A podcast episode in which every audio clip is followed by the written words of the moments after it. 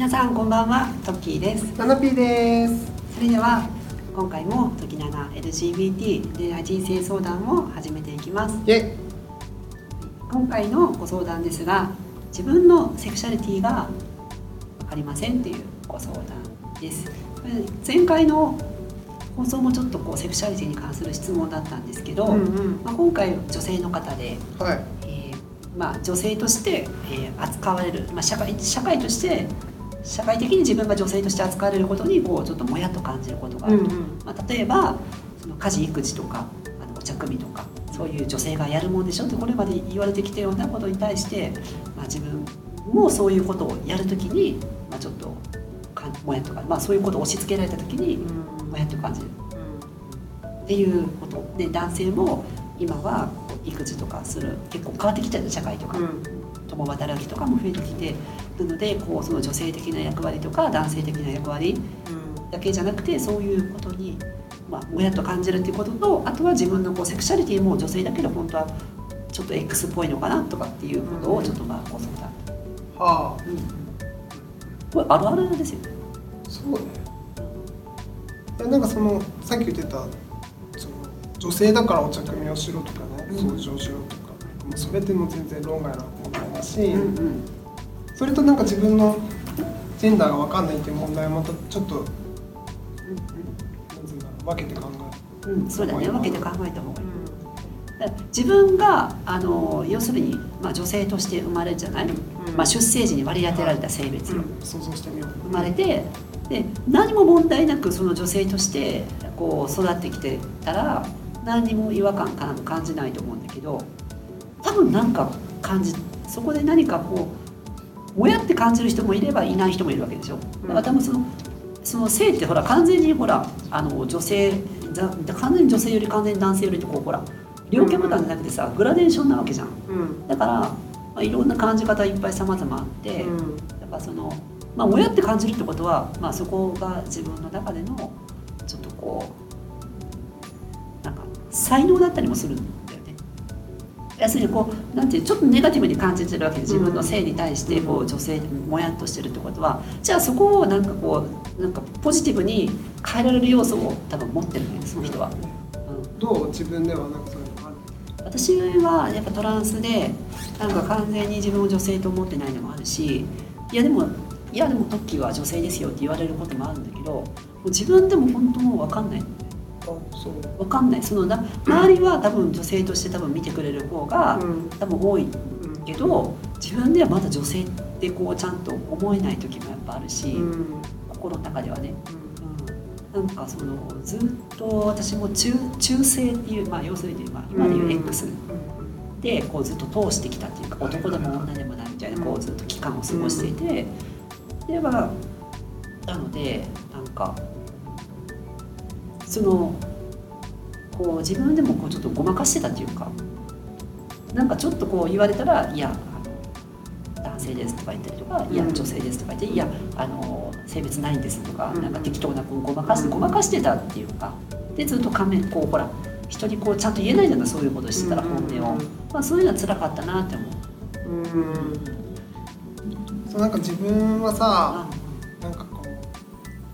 その性自認に対してそんなになんかこう男が嫌だとか思ったことは全然なないんだけど、うんうん。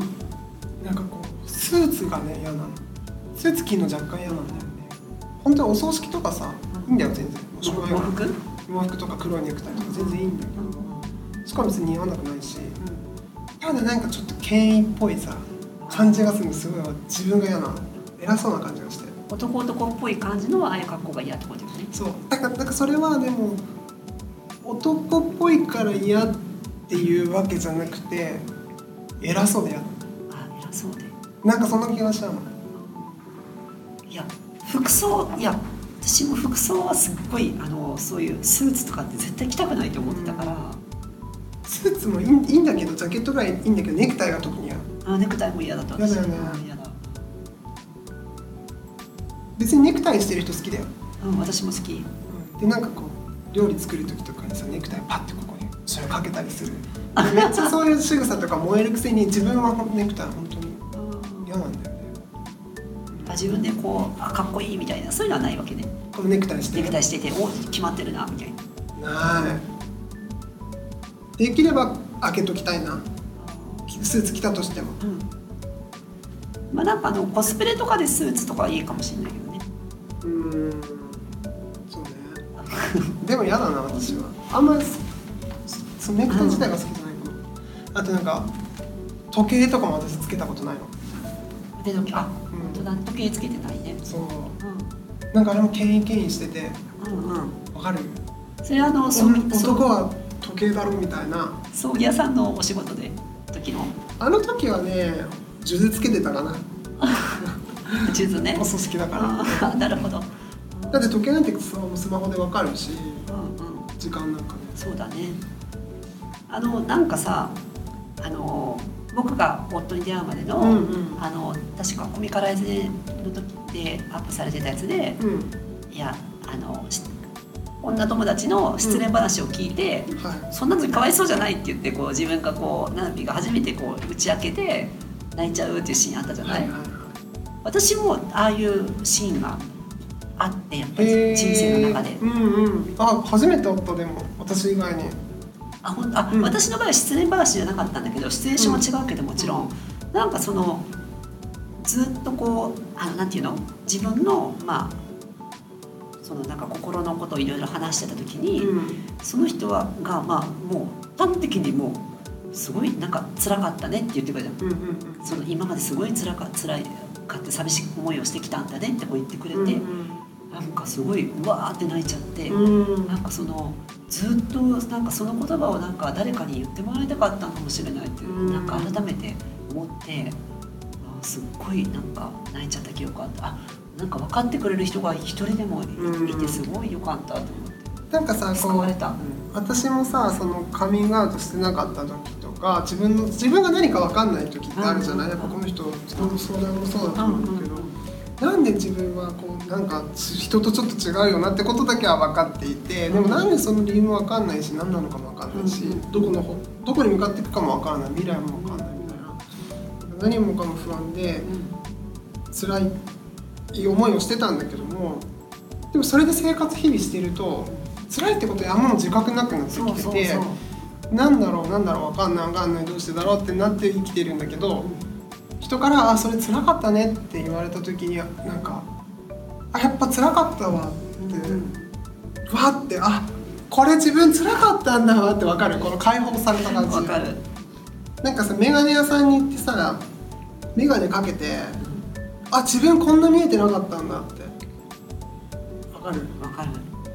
なんかその見えるメガネをかけるまで自分が見えてないことってあんま気づかないじゃん慣れてから。かけたらあ自分こんなに目悪くなってたんだなみたいなぐらいあ自分こんな辛かったんだっていうことがそのなんだろう辛かったねって一言そうでわわかるなった、うん。ずーっとまあ見ないようにしてたってことだよね。本当の。気づかないようにしてたし開かないように開かないようにね。閉じ込めて閉じ込めて。そうそうなんかずっと閉じてると本当なんかやばやばくなるんだなと思った やばくなる。やばくなるっていうかだから多分あの垢抜けないと思うんだよね。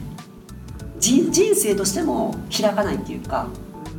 私は多分そっから人生ちょっと動いたって思うのよやっぱり、うん。うん、やっぱりこう本当の自分を全部さらけ出してこう分かってくれる人がこうなんか現れただけでもやっぱ人生こうなんか違うなって思う、これがさそれはこのカミングアウトって広い意味じゃなくても一人誰か一人でも寄り添ってくれる人自分本当のり自分を理解してくれる人がいるだけで人って生きていけるなって思った、そうだね。うん私たちみたいなフルオープンじゃなくてもうん、うん、一人だけで抱えると本当に大変な大変だよことだとね、思ううん、そうだね。だからあのこう性別にこうもやって感じる人って多分増えてきてると思うんだよね多分。最近になってまたいろいろ。ね。つるつるどうですか？うん。うん性別に関してもやっときてるのは僕もそうだったりして、うん。まあ、一応ゲイと言ってますけどね、はい。うん、つるつるはうん。つるつるは何なの？トゥルトゥルは自然で。トゥルトゥルですよセクシャリティは。はい。自然の神だよ。自然のだ感からほらあの私はセクシャリティは私なのっていうねあのゲイの方昔のねうん。昭和のゲイの方たまにいらっしゃるんですよ。その気持ち最近よよくわかるな、うん。確かあの最初ねセクシャリティは俺って書いてある。確かトゥルトゥルは、うんでも面倒くさいんでけいやあの直しました。あそうなんだ。セクシャリティは俺っていう。でも本当になんかそのカテゴリー分けじゃないけどカテゴリーにどこかに入ると安心するっていう気持ちも分かるしはめられたくない人ははめられたくないだろうし、でも自分が本当にゲイとか何も知らなかった時 LGBT なんて言葉なかった時なんで自分はなんだろう。普通じゃないとか、うん。変態とかっていうふうに自分で思ってたから。でもなんかそのあこんなにいるんだってこんなコミュニティがあるんだって知ったら全然強くなれるよね。でもそもそもそれの家庭これにどっかに入ることはそんなに意味はないけどでも救われるっていう気持ちもわかる。そうだね、うん。はい。ということでうん。今回の、ははいはい。はいい、放送はここまでです。いいの？え？こえなんか最後言いたいことなかった？特になかった。あ本当？いやそろそろ締めようかなと思って。そうねあ本当時間時間もすごい見てたもんね。時間だから。はいかりました。すいません。そうなの。私も見るようにするわ。うん。時間。なんかあの脱線しまくるからね私多分。多分。時間なかったら多分脱線しまくってまた UFO の話とかしちゃうから。シップね。シップそう。マザーシップ。いや それはそれで特集やりたいね。特集はねまたそれは別でまたやるので、はいぜひお願いします。はい、わかりました。はい。たあ、これ皆さんからもちゃんと要望が来ないとね、あシップの話聞きシッたいです。プの話聞きたい人がちゃんといるのかどうか。あと最近さ、あの火の玉、火の玉がさ、こうわーってこうほらツイッターとかでほらあれ隕石だったでしょ？隕石とかそういうトレンドになってるんじゃない。それもちゃんと何なのかっていうのをちゃんと説明するちゃんと会をもちゃんと要望がああれれば。シップなの？違う、あのない。隕石シップだとあれはシップじゃないんだけど。千葉だよね房総半島違う。でもあれをあれを止めたシップがいるの。ええ いやーめっちゃ優しいえあれをじゃあぶつかんないように避けてくれたってこと？それがシップでくれたのあすごいなんか心が温まるね。じゃあ常にシップシップは地球のこう滅亡を回避してくれてて結構そういう危険からこう私たちを守ってくれてる。いやーありがとう。私信じ込みやすいからさ。はい、ということで、はい、今日の今回の放送はここまでです。参考になりましたら幸いです、はい。えー番組では皆さんからの、えー恋愛人生相談ネタをお待ちしておりますきなな L.LGBT アットマーク Gmail.com までお待ちしております、はい、他にもねあのあ LINE はい。ツイッターですね。ツイッターとか、チャットとかでもお待ちしてます。お待ちしてます。さよなら。バイなら。さよなら。グダグダ